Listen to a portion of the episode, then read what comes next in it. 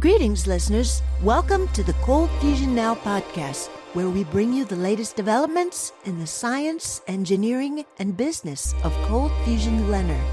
I'm your host, Ruby Carat. Our guest today is Robert Godes, President and Chief Technical Officer of Brillouin Energy Corporation. They are developing the Brillouin Hot Tube, a LENR based heat reactor with applications in hot water heating and steam generation. Robert Godes has 30 years' experience as an inventor of technology with applications in handheld data collection, user interface, and packaging to distributed data collection and control.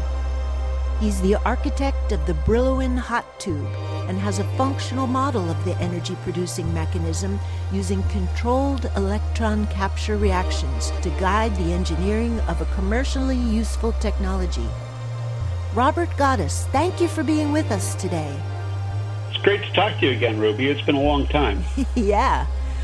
Well, let's start with your technology. You are one of the few groups engineering a commercial LENR heat generator. Talk about the Brillouin hot tube in marketing terms. What are the kinds of applications you're going for? So the the applications that, that are that are rolled out first kind of depend on the development as it as it progresses the model that Brillouin Energy is going to follow, sort, sort of more like Intel, where you know Intel makes the chip and you can buy a laptop or a computer from anybody or a server from anybody, and a little sticker says Intel inside. So you will see products, hopefully in the not too distant future. It, it all kind of depends on funding. Um, that will say Brillouin Energy inside and you know, we've I've been talking with with uh, my colleagues, and we're probably going to come up with uh, uh, a couple of different types of stickers. There'll be or logos. There'll be ones that you know are going to be good for 20 or 50 or 100 years, kind of like the platinum or, or gold, the gold standard. And there'll be ones where you know they're just the cheapest damn thing you can get and they'll say, you know, Brillouin inside or whatever, but no, no guarantees on how long it's going to last. That's kind of up to the OEM that's producing it. Energy is the largest commodity for all of humanity. And once this technology takes off, the demand for energy is going to skyrocket. Right now, because energy is a zero sum game, if the people on the Pacific Rim were to start consuming one fifth as much energy per capita as we consume in America, we can't extract carbon from the ground fast enough to meet the demand. Forget about the weather hmm. uh, or the climate. Um, um, that just the demand can't be met. And once this technology takes off, everybody, all of humanity, will be able to enjoy, you know, hot and cold running water that's clean. Oh my God! You have no idea. Well, you might, but there's a lot of people that have no idea how transformative that will be for actually a disturbingly large percentage of the Earth's population. Mm. Um, so our intent is is to license the technology, and we intend to license it far and wide. Uh, we already have sold uh, or negotiated both uh, licensing agreements for the rights to the technology to uh, a large middle market manufacturer in South Korea, a, uh, a large industrialist family in Canada, and a uh, large industrialist on the Pacific Rim. I don't think we're actually at a liberty to say exactly who that, hmm. who, who or what, which countries that are in. Uh, those are in. They are they are going to have the the rights to. Um, at this point in time. But uh, uh, all of those resulted in a not a huge, but uh, huge, huge to us, some of upfront money, non non refundable, and very generous licensing agreements. And they signed those with us because uh, they realized that trying to gain those rights uh, once we have functional products on the market was going to be way too expensive, and they they you know, recognized that it's a risk, but it was one they were willing to take, uh, and it it helped us keep moving forward. You know, the capability for this technology is really phenomenal, and it depends. You asked uh, your initial question was, you know, what's what's going to come out first.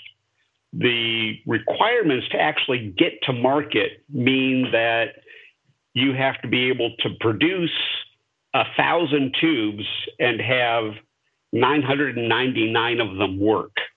That's like that's just to get an OEM to say, yeah, okay, we'll license this technology. Hmm. You know, we'll we'll actually give you a, a big upfront fee because you're at a point now where we know that our pass rate coming out and, and I will feel comfortable knowing that the amount of scrap at the end of the the hot tube manufacturing line, the, the catalyst rod manufacturing line, that we aren't going to have just an outrageous amount of scrap because the the, the demand is going to be huge. So at 2x, between 2x and 10x, there are spot markets that get bigger and bigger as you get closer to 10x. For instance, here in Berkeley, where we've got you know Star Trek weather, I was I was almost shocked that, we we got down to 40 degrees Fahrenheit last night. That's like really cold here. Um, so we don't use our furnace a whole lot, but at 6x, it would be cheaper for me to heat my house. I bought my house in 1996 and one of the first things we did was replace the rusty, dusty old updraft furnaces with a hydronic heating system. Because back in 96, I already was very clear that I was going to be building a super efficient boiler. So at 6X, it would be cheaper to heat my house with electricity and Brillouin Energy technology than with natural gas, which is pretty cheap uh, compared to electricity here in, in Berkeley. Once you hit 10x, you can actually, and people are like, well, you should be able to generate electricity at 3x. Well, theoretically, that's true, but I'm an engineer. And the reality is that if you want a capitally cost effective, uh, very profitable power station, 10x is kind of where you have to be to, to get that. Uh, and at that point, at, at 10x, you can build uh, larger or fixed infrastructure power generation systems. As you move towards 20x, those power systems don't get, they, they not only get more efficient from a capital standpoint, but as you start to approach 20x, you can have drag along um, power generation systems. So, like those big uh, generators, electric generators, diesel powered electric generators that are that are trailer drag along to, for to outdoor rock concerts and venues and stuff. That can start to come online, and uh, you know at 10x you could probably do big ships and things where you've got large amount of space and you know the range is it makes it really really attractive. Those things you can start to do at 10x as you move towards 20x uh, somewhere in there, you'll be able to do rail systems. Uh, locomotives have a lot of lot of room. Hmm. Um, thing, things like that. Once you hit 20, 20x, you're around the point where it will fit under the hood of your car. And we can start licensing automobile type things and fixed wing aircraft um, between 20 and 30. Yeah it gets big and people are like, well, there's really no point in going beyond 10x. Actually, yeah, there there is because what you can what you can provide just continues to scale the higher your multiplier. So it's a big market out there that mm. uh, that this can address to completely decarbonize humanity's uh, energy footprint. Uh, well, that sounds great. And uh, I also want to mention for new listeners that when you say 10x, you mean 10 times the original energy input. You get 10 times back out. As thermal energy, that's right. Thermal energy can be energy can be measured in all different kinds of, of units, ergs, joules. Uh, there's energy and power, and power is energy over time. So watts is is actually power, uh, a watt is a joule per second. joule is a measure of energy, and a, and a watt is a joule per second. So 10x means that for every one watt of electrical energy you put in, you get 10 watts. excuse me, you get 10 watts of thermal energy out. Robert, the reactor that you're designing to make heat is based on uh, LENR, and you're using nickel and regular light hydrogen, which comes from regular water. SRI International, a research laboratory in Menlo Park, California, released a technical report on your isoperibolic hydrogen hot tube in March of this year. That was based on a year long evaluation conducting over 100 experimental runs performed on 34 different nickel coated cores. Can you talk about what you were trying to achieve during that last year of SRI testing, and do you think you succeeded? Uh, what's a little disappointing is SRI dissolved the material science group, which mm. was the group that we were working with they dissolved that largely because of the way the government the, the government got rid of uh, cost plus billing for research in in energy. They couldn't. It was actually a money losing proposition to take government money to work on on energy uh, and all uh, a whole bunch of different material science oh. things. So there were it was no longer economically viable to work on e- even clean coal. out when they dissolved that division, which is kind of laughable. You know, the idea of clean coal, but um, yeah, but but they, uh, you know, they they uh, that that whole division closed down. It wasn't it wasn't just LENR that got that got uh, uh, removed from from SRI, but working at SRI was really great. And that that report, that last report that you're referring to, was what happened in it took till March to really finish the report, but it basically covered between December of 2017 and December of 2018 um, was that last year. We've actually been working with SRI since 2012. Initially, the the section uh, that we're that we're working with was headed up by Mike McKubre, who was lured away by big bucks from Microsoft to set up an LENR research lab in I think Lubbock, Texas. And Fran Tanzella, who was really the uh, the doer, but really great to work with and tremendous depth and breadth of knowledge, uh, and has really helped us uh, talk out talk out problems did while he was working at SRI. He would every Wednesday we have uh, an all hands meeting, and he is almost always, unless he's you know hiking in the Sierras or something, on the call with us and and has uh, great suggestions and input and helps us uh, troubleshoot calorimetry issues when they crop up and uh, just a, a, great contributor. Um, well, yeah. Uh, Dr. Fran Tanzella presented that SRI evaluation in a paper for ICCF 21 last June. Has there been any new developments since then? There, there has. The big thing that happened is for for a while, we've been working on improving the uh, the Q-Pulse technology. Uh, Q-Pulse is a quantum compression uh, impulse generator that we use to actually control and drive the reaction. And since then, we didn't have the funds to to finish that while SRI was was uh, still had a material science division. Hmm. But guess it was end of September, August, end of August we finished that new uh, that new design. Actually, got it built and put into the system. Since then, we have been able to dramatically increase uh, our control over the impulse generation, as well as the amount of power and the repetition rate. So and this what, is the Q, the a new Q pulse uh, generator that you're talking about. Yes. Hmm.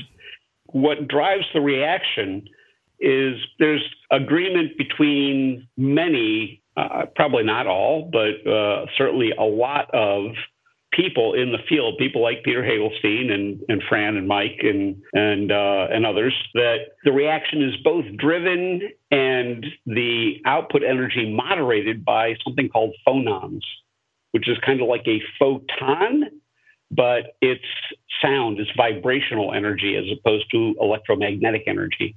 What the Q pulse does is it sort of synchronizes and aligns the, the random.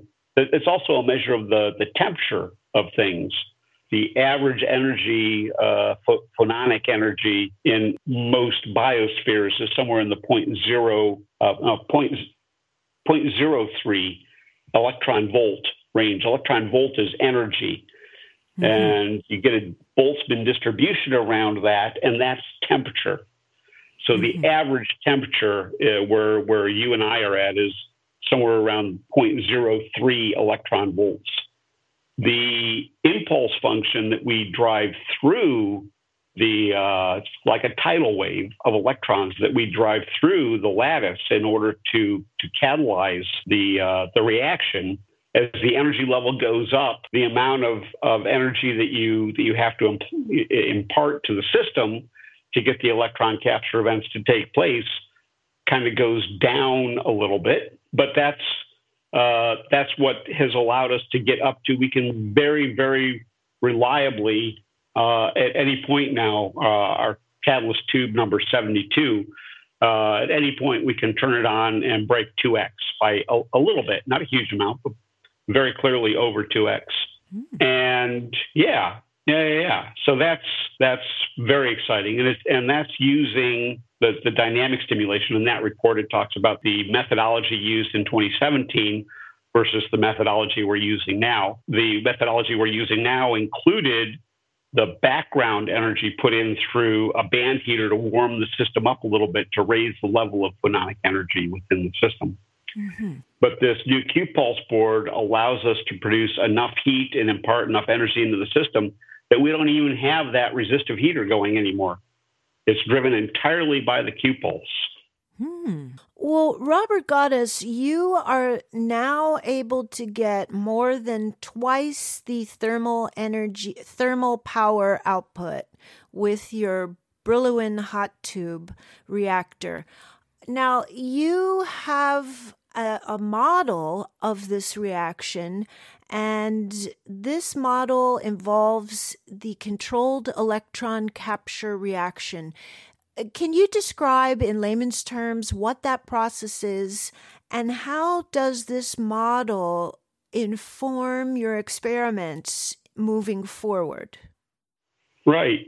So it's we use an an, an impulse function, which is uh, just a, a very sharp spike. It's It's what a hammer imparts to a nail, basically, um, is, an, is what an impulse function is. And the the so we actually since since the last time we talked, we got a technology assistance package from Pacific Northwest National Labs. They said, "What what you know? What do you want to simulate?"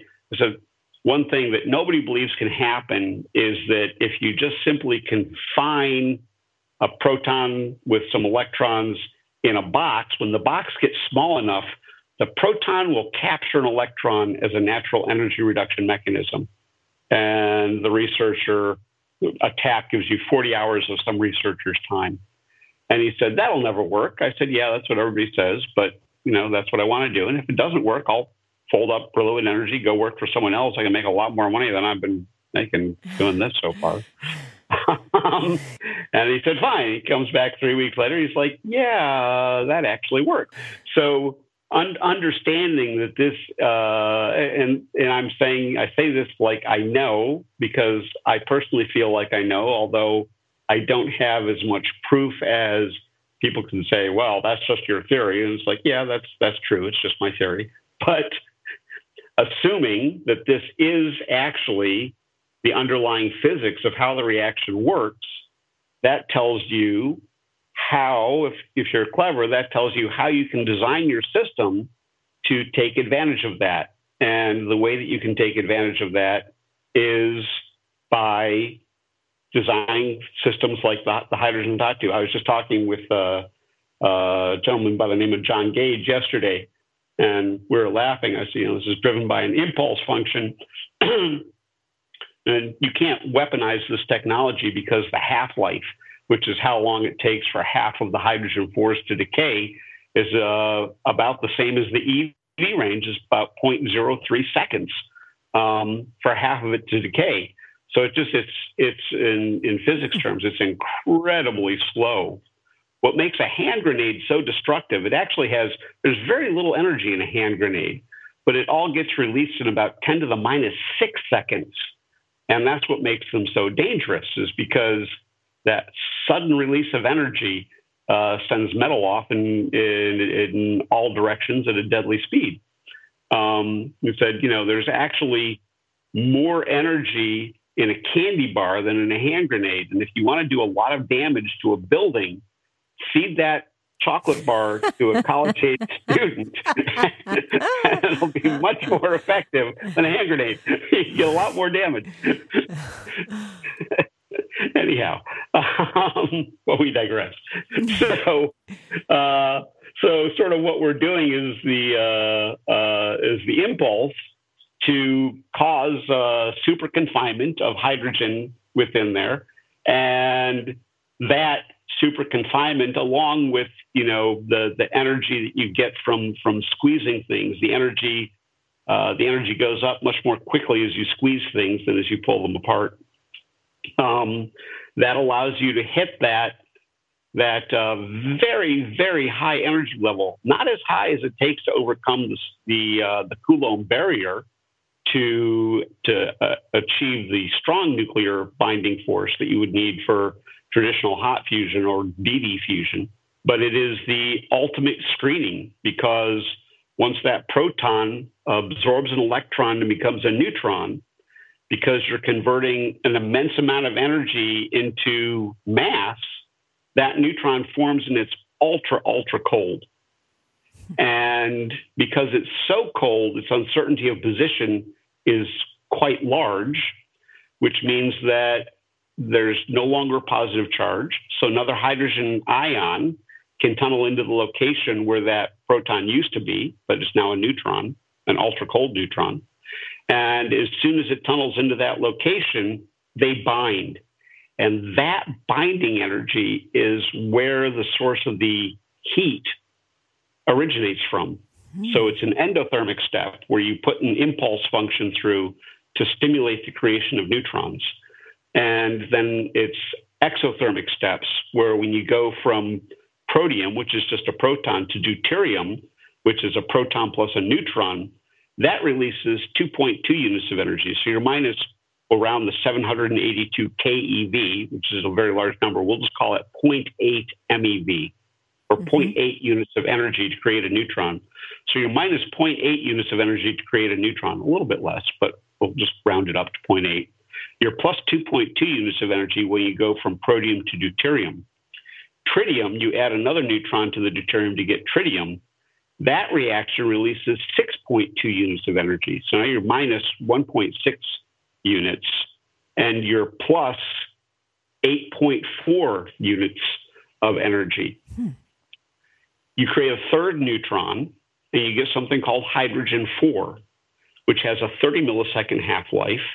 And when it ejects an electron or a beta particle, you get a, a, a, an X ray, but it's inside of a metallic reactor system, and that X ray gets thermalized, turns into heat, and 20.6 units of energy come out. And that's where you really are starting to wield the power of nuclear energy in a system where the closest thing to penetrating radiation is penetrating radiation, X rays are penetrating radiation, but that is completely thermalized and all of the energy comes out. So now you have nuclear energy minus the nuke.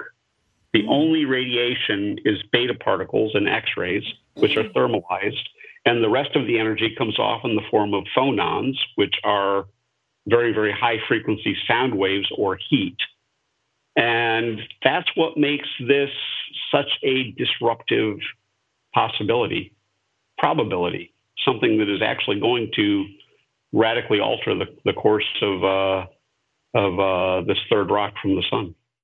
In this reaction, you're using protons to capture electrons to make a neutron that is ultra cold and then has an uncertainty in its location, which allows another proton to tunnel into its location and to essentially fuse together. Yep. And that would make deuterium, I guess. Is that correct? Yep. That is correct. And the form, formation of deuterium actually releases more thermal energy than the energy it took to create the neutron. But that's the smallest step of the energy output ladder. Mm-hmm. Because then you just continue on with another electron capture right. and then another one and just creating a larger hydrogen 4 which then decays quickly correct hmm. quickly is a, is a relative term i mean it's 30 milliseconds 0.03 seconds is an eternity when i first started working on developing this technology there's a, a website nndc.bnl.gov uh, most people go, what the hell are you doing there? Um, but when I first started working on this, they had they had the half life of hydrogen four is 4.6 MeV. Uh, that's a Heisenberg uncertainty thing where you can you when time when time scales get really really short, it's more because the 4.6 MeV in time would be uh, around 82 yoctoseconds which is 10 to the 10 to the minus 28. Hmm. I mean, it's just, it's like, well, yeah, we'll just call it 4.6 MeV. Uh, and so they, they had that as the half life of hydrogen 4. Didn't actually come out on the on the NNDC website until 95, 1995. So when I saw that, I started calling people at the NNDC and asking questions. Well, what, where does this come from? Because I was like, well, it would never work. And and I've first time I built a, a test system that validated to me that this was worth pursuing, uh, it was clear that it was working and that the way that it was working followed my hypothesis about what made it work. And so I started calling people at the NNDC up and saying, what is the ground state? What is the ground? Oh, I don't know. Call this person. Oh, call that person. About the sixth person I talked to, I said, you know, what is the ground state? He said, oh, well, here at the NNDC, the ground state is the lowest energy level at which we've seen something. I said, well, what was that for this? No, well, go here and put in 4H and, and you'll see. And it took me six months to figure out what that said. but what they were calling the ground state, which is, you know, you're sitting on the ground, you know, around 0.03 EV, average energy level, was an 8 million electron volt collision between something called a pion and a lithium 7 nucleus. Mil, that's like 10 times hotter than the core of the sun. It's like, yeah, no, that has absolutely nothing to do with what I'm doing. Hmm. And uh, so years went by, and people said, well, you know, we don't we don't believe you, you know, that it would undergo that. So I went back and I I interacted with uh, uh, two of the other people the, who are the authors of a paper called A equals four, Doctors Tilley and Weller at Duke University in, in North Carolina. And they wrote back to me and said, Yes, Dr. Godes. Just assumed I was a doctor. I've got a Bachelor of Science in Electrical Engineering, but anybody asking the type of questions I was asking, they just assumed I was a doctor. Dr. Dr. Godes, Dr. Weller is in England right now, and uh, I want to confer with him before we get back. That's fine. And they eventually wrote back and said, yes, it will undergo a beta decay reaction uh, resulting in helium 4.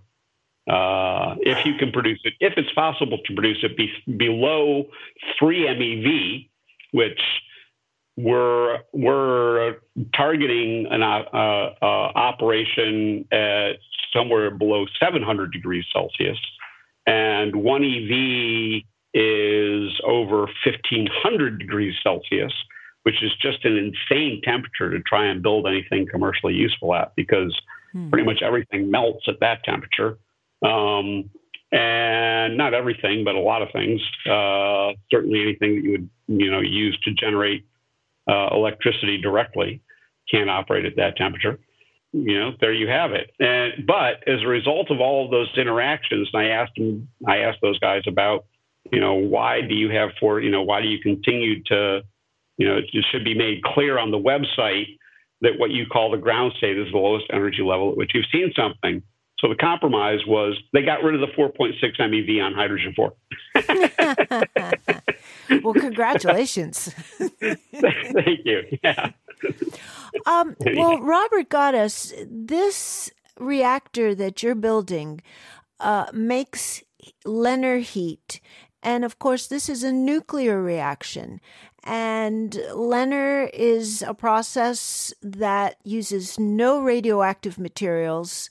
And we don't see any radiation escaping your reactor. Let me ask you after this reaction occurs, how does that energy dissipate into the space? Doesn't obviously blow up. It doesn't happen all at once. We're not seeing radiation. How does this energy then dissipate and create a nice sustaining heat? So the uh, people who have you know looked carefully at this field have probably seen pictures. It looks like volcanic vents on the on the surface of a uh, of a, of a material, and um, and that's that happens when you have so much energy in so much hydrogen in there that the first reaction, remember, it's driven by phononic energy and the energy is dissipated by phononic energy. So if you have a really large amount of hydrogen in the system, when the capture, neutron capture reactions take place, the system actually, uh, if it chains, so the first reaction triggers a whole bunch of more electron capture events, which then triggers an immense amount of activity in a very small location and it melts the material. You get those volcanic vent looking things. Because we're actually controlling the rate, we don't need to have that ultra, ultra superhuman loading required in, in other systems that are operating below, you know, a thousand degrees Celsius to, to get it to run. So we generate a few neutrons, they accumulate, they react, the heat dissipates through the metallic lattice. You give it a chance to everything to settle out. And then you send another impulse function through the lattice to generate some more neutrons. So that is how we are able to, to control the output because the output comes off as in, in, as in the form of phonons. And you just have to give those phonons a chance to dissipate for a while before you go to, uh, to, to, to create some more of them. Well, Let's talk about the engineering task now. You just had a new breakthrough. You're getting twice the amount of input power in your cell, yet the lab you've been working with, SRI, uh, is no more. How are you going to continue forward re engineering this device and what's what's next?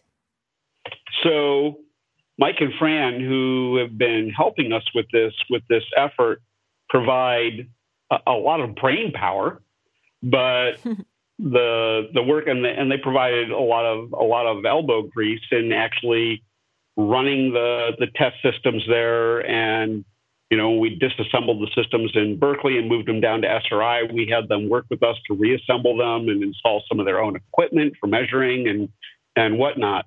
But the test systems that were down at SRI are now up in our lab in Berkeley. We now have four test systems in our lab in Berkeley. You know, every time a few more dollars come in, we build more catalyst tubes, more catalyst rods to uh, to, to further the, the manufacturing engineering. So what's what remains to be done is engineering work. It's not it's not so much scientific work. It's mostly development. So, yes, it, there is some research involved, but it's a small R, big D. The research involved is specifically in developing the manufacturing methods required to produce catalyst rods that when we build a thousand of them, 999 of them work. at that point, we will feel comfortable going to OEMs, original equipment manufacturers, and saying, we now have the ability to provide you with as many catalyst rods as you need to start building products. Even in the Middle East, they know that the end of carbon is nigh. And those countries are trying to diversify their economies and, and build economies that are based on something other than oil, which everybody knows has to go away. They're talking about possibly putting money up front to control the manufacturing in a region of the catalyst rods. Mm. And yeah, yeah, yeah, yeah. So that that money, if we can, you know, successfully negotiate those contracts, that's going to provide uh, a, a, big chunk of money necessary to really speed this up. So, you know, we are, I, I am bound and determined to get this into the market because I know that it can. I'm, I'm, not a gambler. In spite of what I'm doing, I'm not a gambler because uh, I know that I can get this into the marketplace. So, you know, once I get to the point where I can manufacture a thousand catalyst rods, uh, I will feel comfortable licensing. Actually, I've already sold a few licenses, but I will be comfortable putting it into production. So when you when you produce anything in, in high volume, if you have fewer than than three nines pass rate at the end of the line, you just wind up with too much scrap. There's it just becomes it's it's un, it's just not workable. You just can't do it. Uh, this this is the background that that not only myself but much of my team comes from from taking products into the marketplace where they're actually manufactured. So when we get to that point, that then gives us, you know, the uh, a pretty amazing revenue stream where we can really refine that and get that up to five or or even beyond five nines uh, pass rate at the end of the manufacturing process. So that's uh, so so that's that's what remains to be done. You know, we can already very routinely. And the other thing that's, that's really cool about about the what we've done lately is that uh, not just that we have we can routinely produce more than twice as much thermal energy out as electrical energy put into the system, but we have four test systems in our lab in Berkeley, and we can shuffle. We have catalyst. We have we have a lot of catalyst rods that we've made that produce a gain of one. You put 50 watts in, and you get 50 watts out. Uh, we have catalyst rods that produce 1.1, 1.2, 1.3, 1.4, 1.5, 1.7. Um, and people are like, well, this is due to measurement error. Well, if that was true, when I took the catalyst tube out of a system where it was producing 2x and put it into the system where the catalyst rod was giving us a unity power gain, we would continue to see unity power gain in that system. And when I put the 1x rod into the system that had been producing 2x, it would continue to produce 2x. But the, the, the performance always follows the catalyst tube. So that catalyst tube that is producing 2x routinely now has produced 2x in three of the four test systems. Oh, that's great. Yeah, yeah, yeah. Where can listeners go to learn more about Brillouin Energy and follow the development of the hot tube? So you can go to our website, www.brillouinenergy.com, uh, B R I L L O U I N E N E R G Y.com. If you're curious about our upcoming creative fundraising efforts, you can also go to a website called bec.ltd. It's very, very limited, but there will be just shy of 2,000 people that will actually have the ability to take part in the future profits of Brillouin Energy. Mm. So that's bec.ltd. Yep. And so people will be able to bid on the ability to get an account with Brillouin Energy. And we are going to create a billion units that those uh, 1,990 some uh, accounts will each get a portion of those billion units. And then the profits, a portion of the profits from Brillouin Energy will be distributed amongst that very select group. We'll see what people are willing to pony up to access that. Well, that sounds very exciting. A chance to participate in new energy technology for our future. Love it. And and you're funding the decarbonization of humanity's energy requirements. That's really something spectacular that people can can do because uh, it's we we created a document. It's interesting. We created a document six six months ago, six or eight months ago. It's our under promise, over deliver. We, what we can achieve with various amounts of money, and we said for three million dollars, we are ninety nine point nine nine confident percent confidence level that we will be able to achieve two x. since that time, we've raised less than $200,000. And yet here we are. We are able to reliably produce more than 2x.